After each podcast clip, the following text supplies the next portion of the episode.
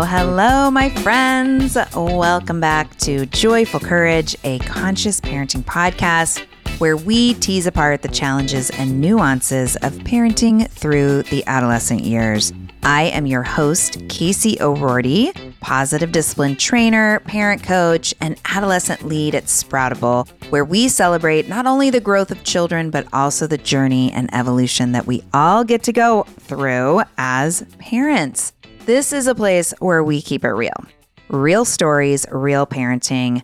The teen years are real messy, and there aren't many right answers. But the more we trust ourselves and trust our teens, the better the outcomes can be.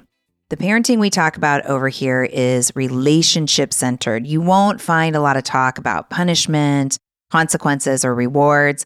What you will hear is a lot of encouragement about connection, curiosity, and life skill development.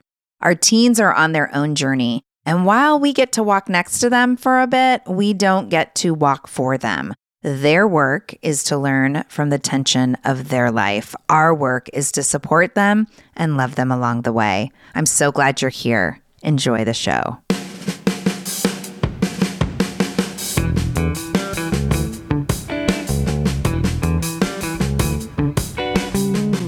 Hi, podcast listeners. I am so excited to introduce you to my guest today. Her name is Domari Dickinson.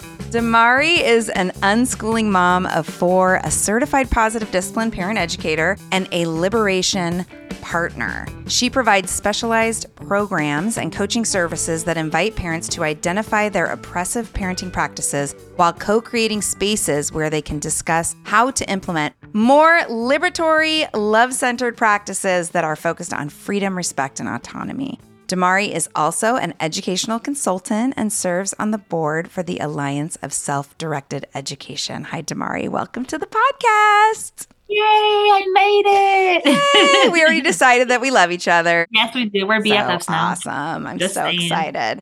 So, I want to know more about you. I want to hear about who you are and how you have found yourself a voice for conscious parenting. What's your story? Yay. Okay, first, let me just, I do disclaimers a lot. You heard that I'm a mama four. Three of those beautiful beings are actually in the house with me right now. I have told them I'm recording a podcast, but you still might hear them in the background. How old are all those children of So yours? my oldest is 21. She's off in her senior Mm. year of college. Oh my gosh. And then I have 11 and 12 year old boys and a seven year old daughter. Right. So sometimes their sleep schedule is a little off and they'll be sleeping during this part of the day. Of course, the day that I have to record the podcast, they're like, we're all awake. We're here. What are we Ready to party. yeah, but they are the reason that I am on this journey. And I say it's a journey because I don't feel like I will have ever arrived at this. I'm done doing all my work. I am a conscious parent or whatever you want to call it. But I started about six years ago because my youngest is seven. And, you know, I was showing up for my kids in a very harmful way. I used to Mhm. beat my kids. I was yelling a lot. I just wasn't very respectful of Mhm. their needs, their desires.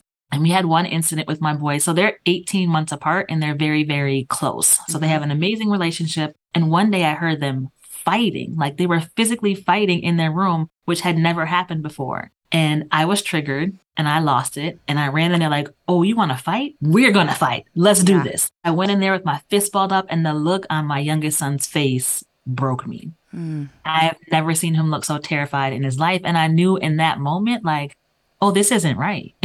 Mhm. Like, I'm sure there were plenty of times before that I could have had that revelation, but I was like, I'm supposed to be his protector. Like, he shouldn't be looking at me like he's scared for his life. And so I knew that I wanted to do something different. I didn't know what it was, right? So I started reading books and started taking all the classes and started doing all the workshops and the trainings. And I started to shift my parenting. But I also noticed like all the people that were talking to me about this were white Mhm. women. So I'm like, are there any black folks? Like, is this not for black kids? Should I not be doing this? Like, am I like getting some information that's like private or secret? So I decided like this is amazing information, right? Mhm. Being able to shift how you're showing up for your kids by doing some inner work on yourself. And I'm like, I wanted to be the voice, right? To Mhm. say, hey, Black people are out here doing this too. Like our Mhm. kids deserve this. And yes, we can do it. There are nuances and there are differences, which I never really felt that when I was, you know, in these spaces with a lot of the white conscious parenting coaches, that I was just like, y'all don't really understand what this looks like for me.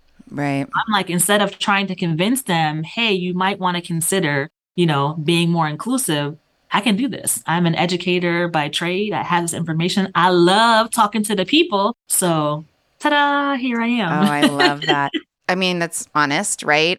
I had Yolanda on a couple years ago, yeah. Yolanda Williams from Parenting Decolonized, and she told me something that I didn't know, which, you know, was such an eye opener for me just around you know, the history of how, you know, we all have our conditioning, right? Like I definitely have my conditioning and I come from a long line of controlling mothers who really go at it with their oldest daughter, who tend to be daughters, you know. And now here I am with my oldest as a daughter and I've had to do my work. Yeah. But what Yolanda pulled the curtain back for me was uh, all the cultural things that come for Black families in their history around safety and making sure their kids were doing the right thing and doing whatever they could because it was life or death. So, absolutely. And then I was in a training with Natasha Nelson. Do you know Natasha yes. Nelson? Love her. We were just talking about some of the activities that we do, we positive discipline parent educators. It's a lot of experiential activities. And she's like, you know what? I have to tweak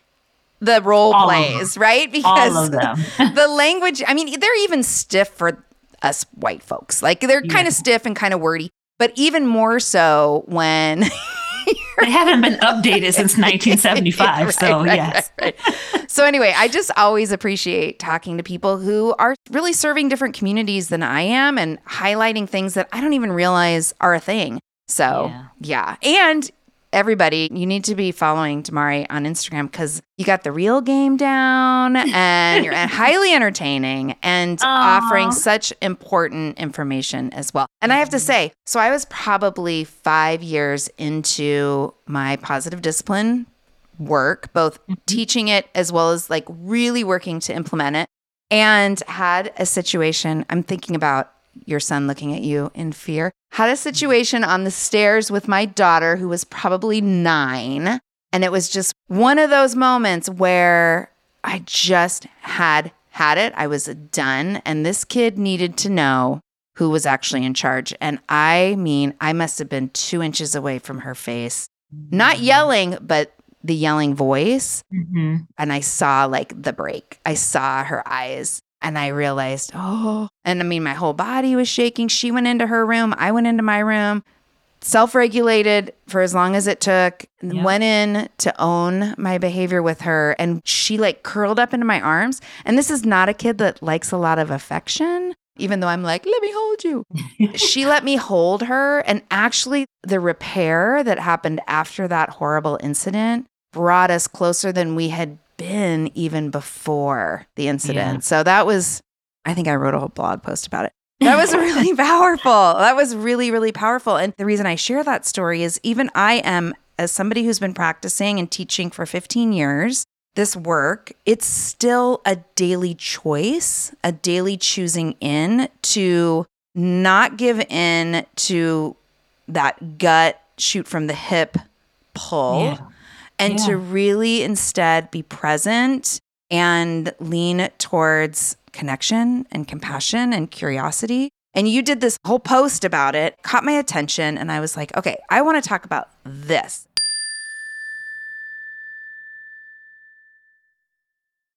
This podcast is sponsored by Factor. Are you old enough to remember TV dinners? They came in those tin trays, and each part of the meal had its own little compartment. I remember eating those and watching Happy Days, followed by Three's Company, maybe a little Laverne and Shirley.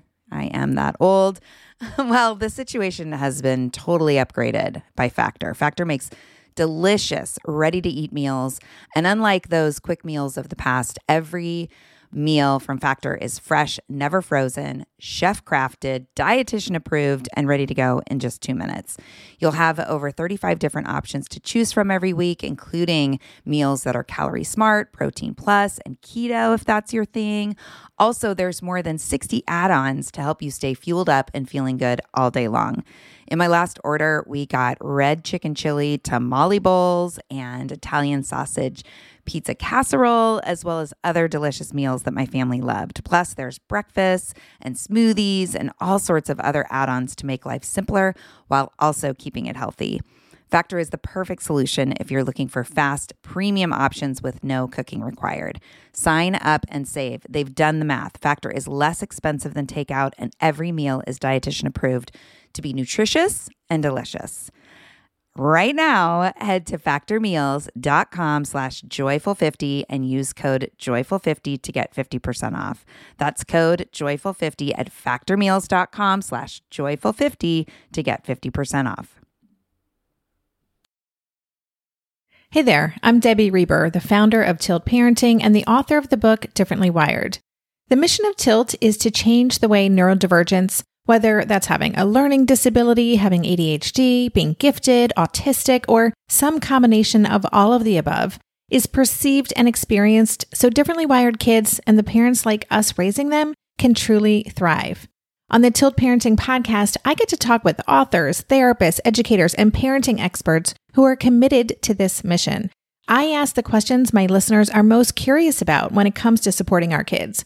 And in turn, my guests share strategies for challenges, out of the box ideas for navigating school, best practices for therapies, tips for advocating, and so many thoughtful insights on what it really takes to help our kids grow up feeling seen and respected so they can create awesome lives for themselves. I know that raising a differently wired kid can feel overwhelming and isolating, but I promise you, you are not alone, and it can feel so much better. If you're on this parenting journey, come listen to Tilt Parenting. Together, we can shift this paradigm and show up for our exceptional kids with hope, possibility, and joy. So, a lot of the people, yeah, and I'm guessing your clients too, you attract people who are like, okay, I'm seeing you, I'm watching you, I want to do this, and it's really hard.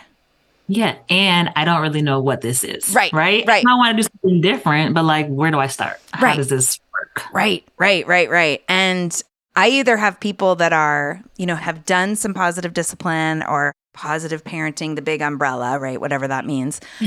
and it's been, you know, useful in the early years elementary and then adolescence hits and they're like, "What the fuck does this look like with a teenager?" You know, even I when my daughter got into ninth grade and things started going really sideways, I was like, "Oh my god, have I been duped? Like, is this a thing that can really be useful? So there's those people who are like, ah, how do I do this in this context? And then there's people who it's the teen years and like the whole behaviorist model has, you know, quote, worked for them. And now they have teenagers who are like, you know, flipping them the bird and saying, like, nope, not interested in your bribes, not interested in your punishments, doesn't matter to me. So there's that. So we're going to talk about you have four tips that you share in your work around the transition into being a more conscious parent. So, but I guess before we start talking about them, like what does it mean to you being a conscious parent? What does that mean to you? I know, million dollar Your question. podcast listeners can't see me rolling my eyes. Just because I don't I find myself not even wanting to use that term anymore Mhm. because co-opted. So what's the term? What's a better term? I don't even like labels, right? I don't Okay. because you'll label something and then people will have an association with that based on that label, which might not even be true. So I'd like to think about it just as people who are doing this work to break these toxic parenting patterns Okay. and really prioritize and center love, liberation, joy, mutual respect, and collaboration Great. right? So It's that shifting. And for me, that conscious part that comes with it is really doing the work on ourselves and not coming from a place of trying to fix our kids. Mm-hmm. I think that's one of the biggest differences that I see between these different parenting camps is like conscious parenting is the one that's like, it's you, parent, that Mhm. needs the work. It's not about your kids, where I feel like a lot of the other ones are still, what's a nice way to control my kid? Right. What's a nice way to manipulate my kid? Like I can do it with a nice voice and I'm kind, but it's Yeah. still like Yeah. not building collaboration in a respectful way. right. How can I deliver a consequence with a smile on my face? right. right? It's like no, you're missing the boat. Missing the Yeah. point. Yeah. Yeah. Okay, great. Well, in that context, I think we're totally aligned. So I'm excited. I also talk about centering the relationship that we have with our kids Yeah. as a place where, you know, if we're going to have any influence, I mean, control has left the building. Influence is a real thing, and we can nurture and build our influence based on the relationship that we can develop with our kids. And I think everything you said, liberation and joy and mutual respect, those are all things that all of us want in a healthy relationship. And when we have those things in a relationship, that person that we're in relationship with, you know, we want to do things for them. We want to be cooperative. We want to appreciate them just because of the nature of the relationship. So I love that. So, your first tip around making this transition is unpacking your bags. What does that mean to you?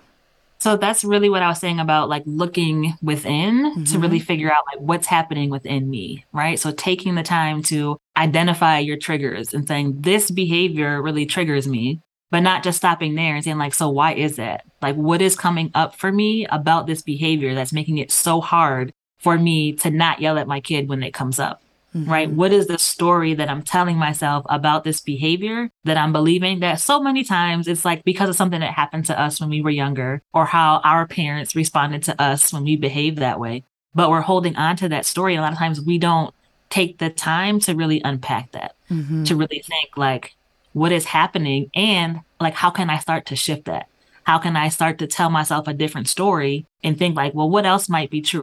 I'm thinking this is so bad and my kids just trying to push my buttons or they're trying to manipulate me or they're trying to prove that whatever negative things we're thinking, but taking the time to say like, okay, this is a lot of my stuff because of whatever it is and what else might be true.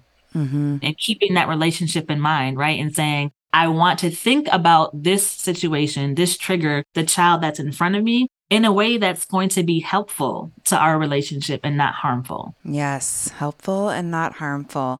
You know, and that's ongoing, right? Like I was journaling this morning about a situation with my partner, and I was in the question of, am I super rigid and inflexible? And what's the wound that keeps getting poked when this Yeah. particular situation keeps coming up? So I love that you talk about this. And if anyone's listening thinking like, well, I don't have bags to unpack, it's so obvious, mm. especially with things like, you know how there's people who are like, I'm fine with them not cleaning their room. Like it's their Yeah. domain. Yeah. And then other people, hello, me, I'm working on it.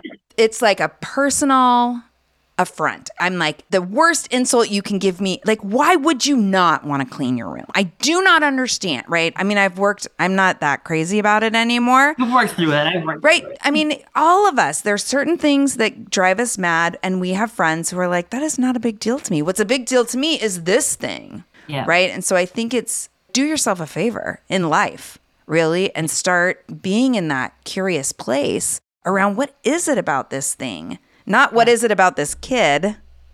Right. Yes. And also being very clear that I'm not saying like we're asking our kids these questions, like, why are you doing this to me? No, no, no. These are Right.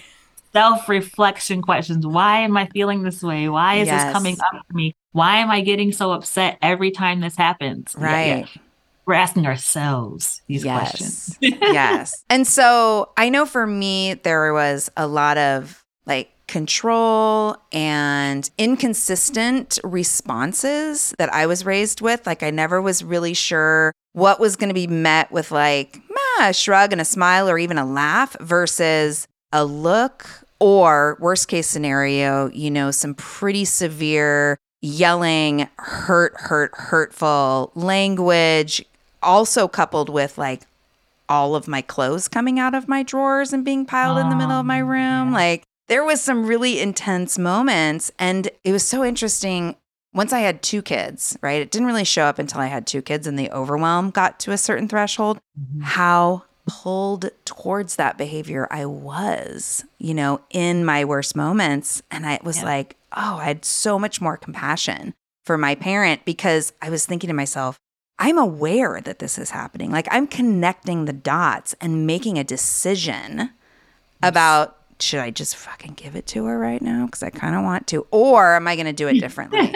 right? Yep. And sometimes I still choose to give it to her because Oh. that's what I'm feeling. Damn it. I gave it to him over text message about the dishes this morning, which is much safer than me in real life. But do you mind me asking, like, what's some of the unpacking that you've done? What's come up for you as far as triggers? Oh, yeah. All of them.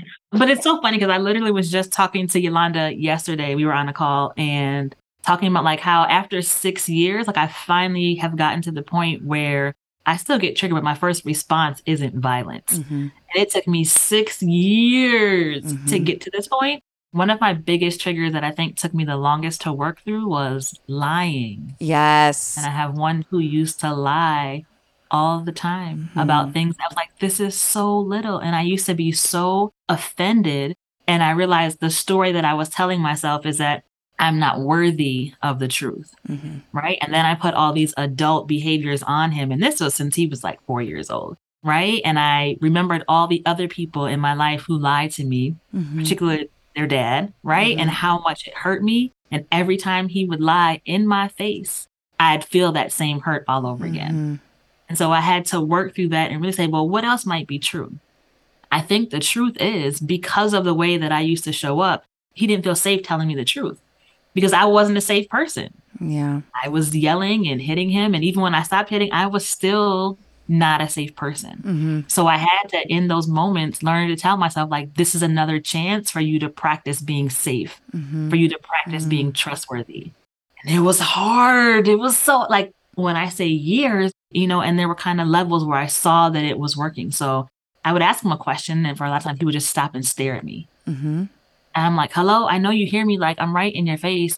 Then he was starting to tell me, like, okay, I'll tell you the truth. hmm Then he started volunteering the truth before I even know, like, hey, I don't really know how this happened, but I was in your room and I knocked the painting off the wall. I just want to let you know. Like, that's where we are now. And now he's like, I did this, and he can start to speak to how he plans to repair it. This is years of work, Yeah. right? Like four, five years it took us to get to this point, but it's such a different relationship, right? Yeah. And I'm like, okay, now I know that you trust me. And none of this stuff is really a big deal in the grand scheme of things. Yeah. Right. So he's sensory seeking. So he moves a lot and, you know, he's 12 years old. So he's big. He breaks a lot of things. They don't know how big their bodies are. They're like, No, he doesn't. And he's not very aware all the time. Like Mhm. spatial awareness isn't his jam. So things break all the time. And I used to make a big deal out of it and try to understand and try. And I'm like, he just, he's not doing it intentionally. He just Right. doesn't.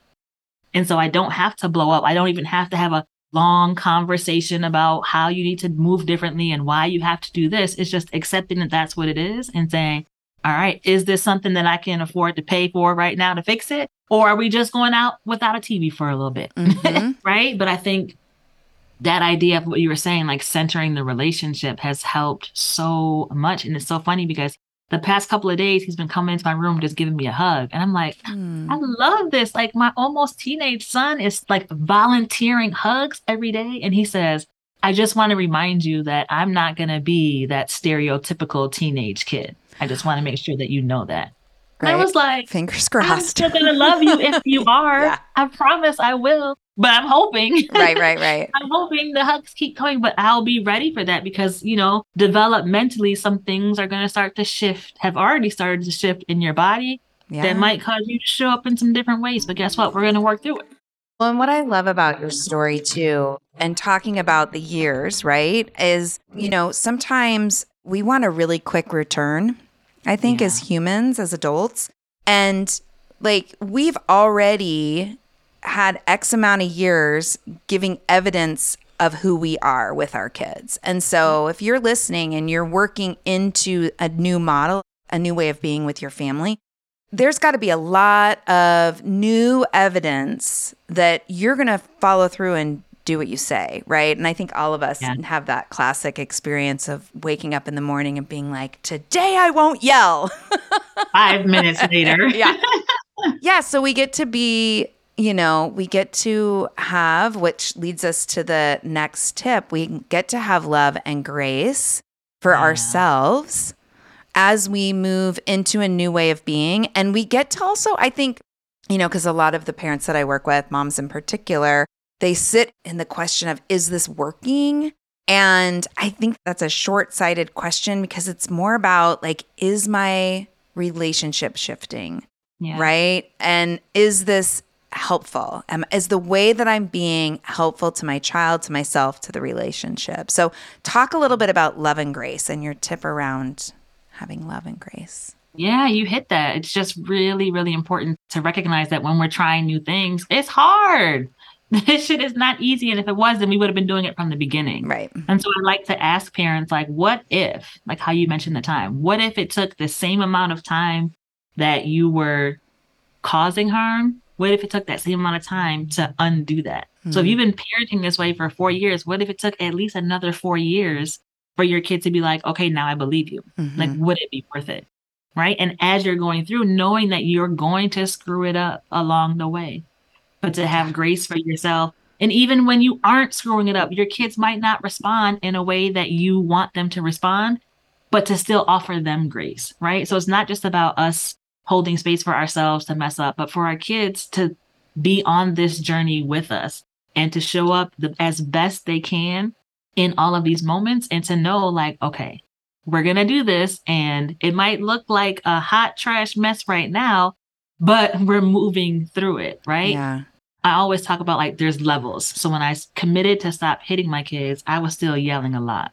And then when they helped me realize, like, okay, you're still causing a lot of harm because you're yelling all the time and mm-hmm. we don't feel safe. Mm-hmm. Then I started just being really sarcastic. Okay. and slick with the things. The look was always there. I use that as a teacher too. but then I was just still saying things that, for example, my son that I was just talking about, I'm like, okay, walk when you're inside, walk inside, always running around. And then he'd fall. And I would be like, that's why you need to walk. I told, and I'm like, that's not really leading with love, right? Mm-hmm. That's not love.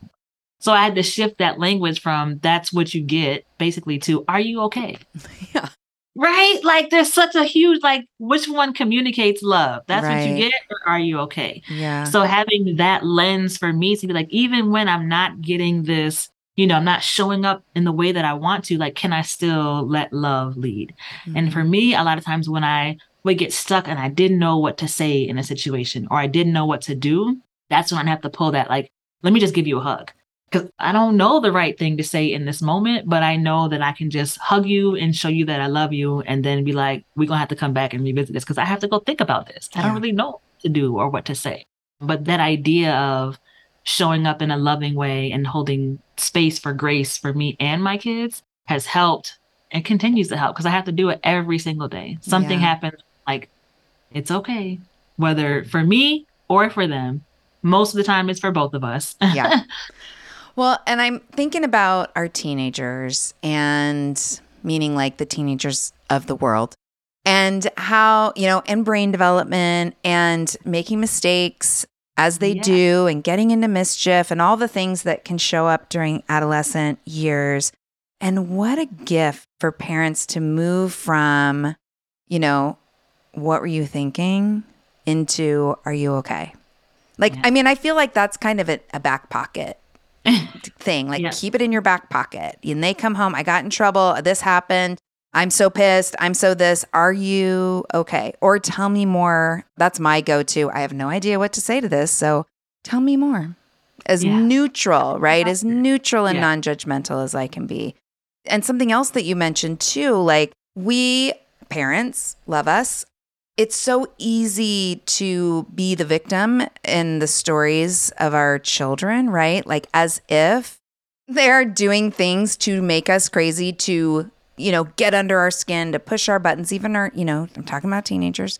And that's like, so, like, we're so, we think we're so important, right? Like, we are not. not that important. I mean, we are, of course, important to our kids, but like, we are not at the top of the list of like, what can I do today? No. You know? And so, I'm off, like, no. Yeah. So, again, love that. Love that. So, third tip that you talk about is getting comfortable asking why. Tell us more about why. This goes to what you were just saying, right? And it's not, again, I always have to say this because somebody's going to say, Well, Jamar, you told me to ask my kids why they're. I'm like, That's not what I'm saying. Thank you. Right. But for us, as we're processing, like, why might my child do this? So, like you mentioned, they, they come home from school and they got in trouble. Like, why might that have happened? Right. And Mm-hmm. to ask questions to get curious, just to get more information, because I find a lot of times we're so quick to judge and to think that we understand our kids' motives or you know the logic behind what they're doing most of the time there really isn't any logic right because that's their brains aren't developed that way yet Right. Or it's logic So- that makes sense to them. in that moment and Yeah. then a lot of times parents like once the kids experience it they realize that didn't make sense Yeah. right my 12 year old now will do things and immediately be like that wasn't a good decision Yeah. I don't have to tell him that. Like he's experimenting and he's trying it. But I find it just helps me to understand like how do I deal with the situation because a lot of times I'm trying to figure out what support do you need? Mhm. Right? Like how can I help you if this situation were to happen again? How can I help you navigate it differently if what you did this time didn't work out? Yeah. But I have to know like what you were thinking to be like, "Oh, okay. So here's why that might not have worked out for you. Here's Mhm. something you might want to try next time." hmm So it's really about being curious and curiosity. Yep. And just being comfortable with that. And with that comes being comfortable with having conversations with your kids.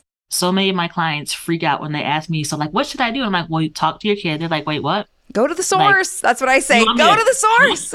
yeah. You want me to talk to them? And I'm like, yep, I do. Yeah. Which can be terrifying, especially if you are a parent who's been used to feeling like you have to have all the answers or you have to say the right thing. Like that is an, a direct impact of colonization, right? And like white supremacy culture makes us feel like there's one right way to do these and it's the white way, right? Mm. So to be able to release that and say, like, I can go talk to my kid, not having all the answers planned out ahead of time and really working with them. So, like, collaborating to figure out how we're going to work through this. It doesn't just have to be me as the keeper of all knowledge, the holder of all the right answers. This is, we can figure this out together. Yeah. Thank God. Right? Yeah, it's I'm- so much easier that so way. So much easier that way.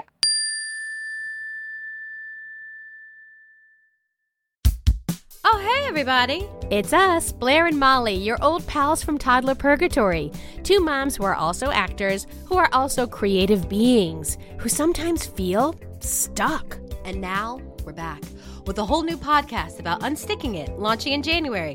What happens when life gets in the way of our creativity instead of nourishing it? We talk to all sorts of guests about how to break through the mucky, gluey, sticky wall that can get between you and your creativity. We hear about their journeys, their successes, their challenges, and even their bougie coffee shop orders. Hmm. So, join us, won't you, as we deep dive into how to unstick ourselves from the life gunk that can get in the way of our creative freedom. Get out of there, life gunk. Let us help you get back to your best creative self. Look for Unsticking It with Blair and Molly, wherever you listen to podcasts starting in January. Unsticking It with Blair and Molly, because sometimes life sucks.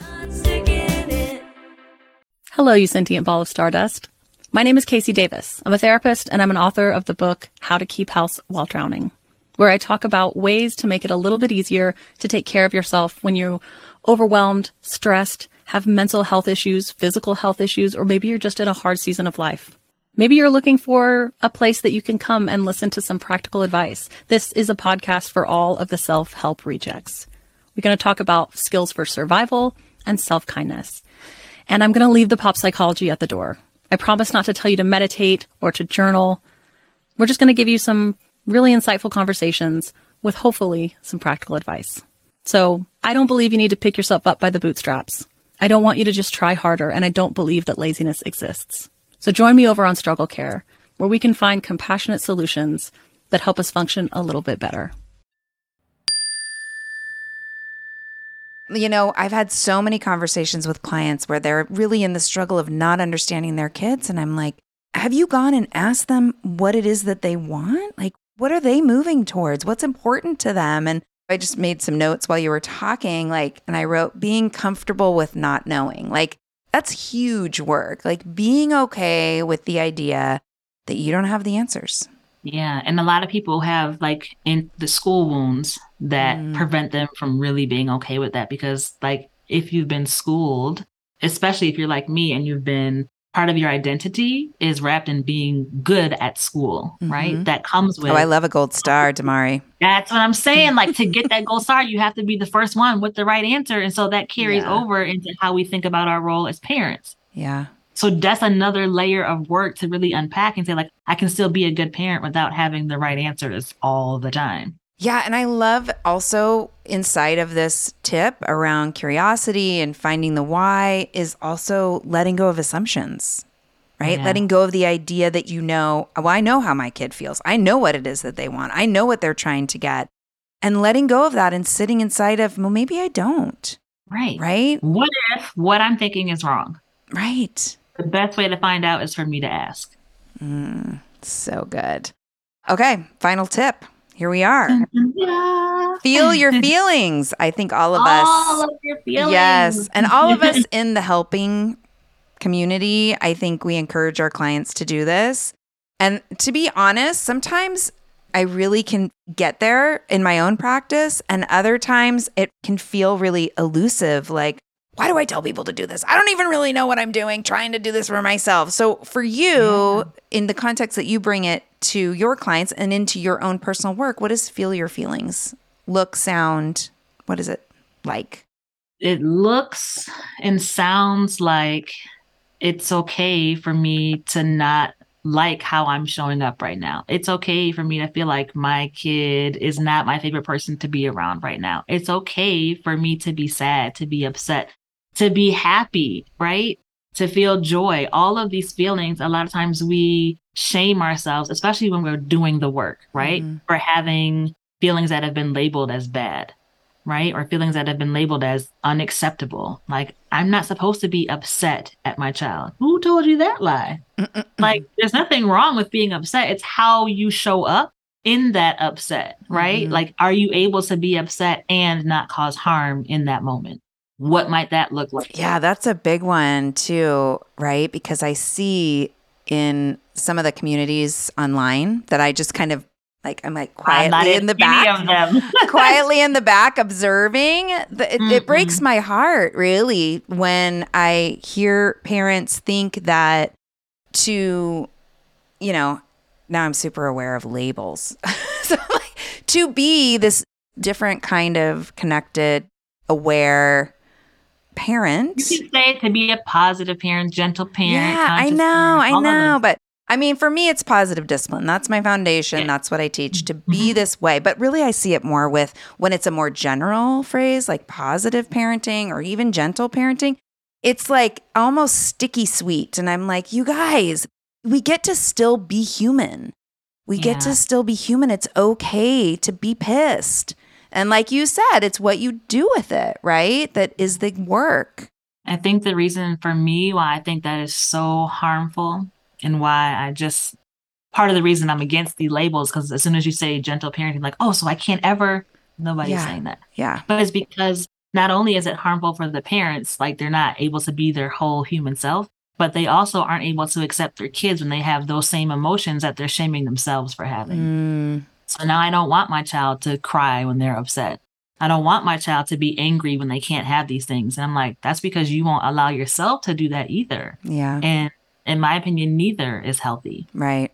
Well, and in the feel your feelings context too is something that I captured as you were talking was that I appreciate is just being in acceptance of how you feel in the moment, Yeah. right? Like acceptance to me is so I mean so many of us could have ditched so much therapy if acceptance was an experience that we had in our families of origin, right? Like true unconditional acceptance, I think, is such a basic human need to thrive and to Yeah. show up as the best versions of ourselves. And so, hearing you talk about feeling what's coming up for us and also that love and compassion tip, too, like to me, that's really about being in acceptance of our own journey while also holding space and creating an environment where our kids are accepted too, even when the painting falls That off the wall or they're fighting with each other. Even when they got suspended from school, right? Like even when they're going out with their friends and their friends start drinking and they do too. Like even when Yeah. Even when it's still like, so these are my feelings, right? And also like, how are you feeling? And so like that acceptance piece, but also being willing to ask, what can I learn from these feelings? Yes. Right. So I know that I made this decision and now I feel terrible about it. You know, I should not have done these things with my friends. I feel bad about it. Okay. So I learned that this decision did not feel good to me. Mm-hmm. So next time, what can I do differently? Mhm. I always like to bring it back to like, is there a way to learn from this? And I mm-hmm. never assume that just because I have a conversation with my child about something that that situation won't happen again. Right. I'm like, so next time when this happens, right. because it's going to happen again. right. Yeah. Y'all brains aren't developed yet. Okay. You're 14, 15, 16. Like it's going to happen again. So next time when this happens, when your friend wants to fight, what are you going to do next time? Like, how are you going to be comfortable Yes. pulling back from the situation? And I tell my folks a lot of times. So another feeling that I think we're conditioned to not accept is fear, Mhm. right? And when people are like, I don't have any fear and I'm never afraid, I'm fearless. And I'm like, who are you, robot person? because I have fears all the time, but it's like, what can I learn from this? How can Mhm. I move through this and not parent from a place of fear, but not ignoring it? Mhm. So, what needs to happen if I don't want to give my kid a car because I'm worried that they're going to go out and they're going to be drinking and driving? Mhm. Very valid fear. Sure. Right. Yeah. And what can I do? So how can I talk to my child about what should they do if they are driving and they go out and they decide to drink? Mm. If we haven't talked through that, how would they think like, oh, I can just say, text my mom and she'll send me money for an Uber, Mm-hmm. right? And come get the car. We'll come get the car in the morning. Yeah. We have a plan for that. Yeah. So this is my fear. I'm feeling it. And I'm saying, so are there ways that I can plan around this? Maybe it'll happen, maybe it won't. Right. But I want to prepare my kids be- for something that I'm afraid of. That is a very real possibility. Mm-hmm. I'm not going to try to make you avoid these situations and say, no, you can't ever ride with your friends or you can't ever drive. Yeah. But how do we prepare for it? Well, and that's like they just go underground anyway, like I did in high school. They'll get real sneaky and they'll figure out how to do it without you knowing. That's right. That's right. And this is so useful and just such powerful conversation that we're having. I'm really appreciative of it. And if you're listening and you know, you're getting excited about this conversation. Know that Domari and I both were in the work of supporting parents. So, can you talk a little bit about how you work with people? Yeah. So I do one on one coaching with parents who are on this transition, and it is very individualized. So it's not like a course that I created and we just walk through it together, but it is you talking about your traumas, your triggers, what's coming up for you, having these really clear goals about your relationships for your kids, Hmm. and really figuring out like how can we start to shift your thoughts, your words, and your actions to make sure that you're making progress towards those goals. I have classes on a monthly basis, and then I also have a membership program with Yolanda Williams from Parenting Decolonized. That space is more for people who are also doing like racial justice work. Mm-hmm. So, how do I really identify these systems of oppression that are showing up and how I'm interacting with my kids, myself, my community, Mm-hmm. and actively take steps to divest from that? Mm. Because people like to think that parenting is not political, but it is. Oh, yeah, it sure is. Where can people find you and follow your work? What's your website and all that good stuff? My website is domaridickinson.com. I'm not fancy, y'all. I'm not creative, right? So it's just me. It's domaridickinson.com. On Instagram, it's Domari Dickinson. Um, I am It's okay. on my way out it. of social media. I'm on my way out. Yeah. Right. So I left Facebook. So my Facebook page, I don't even need to say it because it's literally just everything that I post to Instagram Yeah. is posted. there. Yep, it's for people yep. who were following me there before. By this time next year, you probably will not be able to find me on social media at all. Okay. Well, then the links to your website will be in the show notes as well as your Instagram. So get on it for now because it's Yeah, way to come create on. a sense of urgency.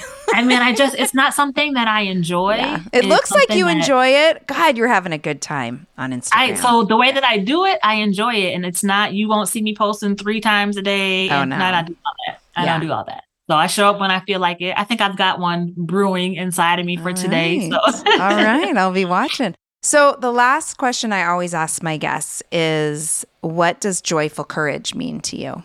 Mm, that's a good question. And it's for me in this context today, for what we're talking about, Mhm. it's really like being purposeful about pursuing joy as you're building relationships with your children. So it's easy, I think, to focus on, you know, like, oh my gosh, once they're a teenager, they're going to do. And I've never subscribed to that. So being able to say, like, I am going to intentionally, like, find the joy as I'm growing through this phase with my child. And I think that takes courage because a lot of people in the world don't want to look at teenagers as a source of joy. Mm-hmm. But I'm here to say I have one who's 21 and one who's getting ready to enter this teenage phase. And it has been joyous for me. Mm-hmm. Not every day, not all the time, but we still have amazing relationships that I know my daughter told me yesterday that something happened and I think I might post about this on Instagram, but she went to go visit her boyfriend in North Carolina. She's in Virginia and she texted me to tell me that she was going down there. And I was like, when I was in college, I never told my dad where I was going, what I was doing. What? And so I, you know, I asked for their consent to share their stories on Instagram. And she's like, yeah, but what are you going to say? And I was like, I'm going to say that if I hadn't started doing this work, I know there's no way that you would have texted me this. And she was mm-hmm. like, You're right. I was like, You wouldn't even want to be around me. She was like, You're right. Cause she remembers, mm-hmm. right? Like mm-hmm. she got it for the longest. And she's like, I wouldn't even want to come home on holidays if you were still parenting the way that you were before. Yeah. Yeah. And I'm like, I know I'm glad that I did this. And I truly believe that the way that I shifted also helped us find that joy as she moved through her teenage years because Mm. it, we were able to start collaborating and we did focus more on our relationship and love and respect and all those good things. Yes. things. Oh my gosh, I love you. Uh, you are awesome. Thank you for spending time with me. I'm so glad that you were here. me. This was amazing. And I don't know, but we're connected now. So Oh, we're yeah. friends. We're being friends. a DMs like, Casey, what we doing again? We gotta do something. Sounds good to me. Sounds good to me.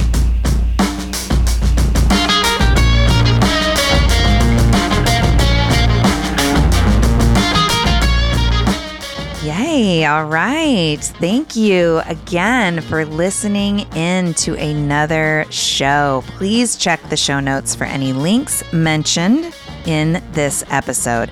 If you liked what you heard today, will you do me a favor and share it? Screenshot the show, plaster it all over your socials so that other parents know that we are creating value over here for them. If you really want to earn a gold star, head to Apple Podcasts and leave us a review. This does so much for the show, for the exposure. It's a great way to give back. Thank you to my team at Sproutable for all your support. Alana, Julietta, I love you so much. Thank you to Chris Mann and the team at Podshaper for keeping the show sounding so good. And you, listener, thank you for continuing to show up. This is hard work that we're doing. I encourage you in this moment, in this moment together, let's take a deep breath in and follow that into your body. Hold it for a moment. Exhale. And with that exhale, release the tension. And I invite you to trust. Trust that everything is going to be okay. I'm so happy to support you. So glad to have spent time with you today. I'll see you next week.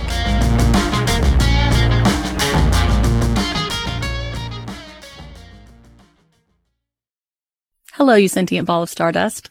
My name is KC Davis. I'm a therapist and I'm an author of the book How to Keep House While Drowning, where I talk about ways to make it a little bit easier to take care of yourself when you're overwhelmed, stressed, have mental health issues, physical health issues, or maybe you're just in a hard season of life.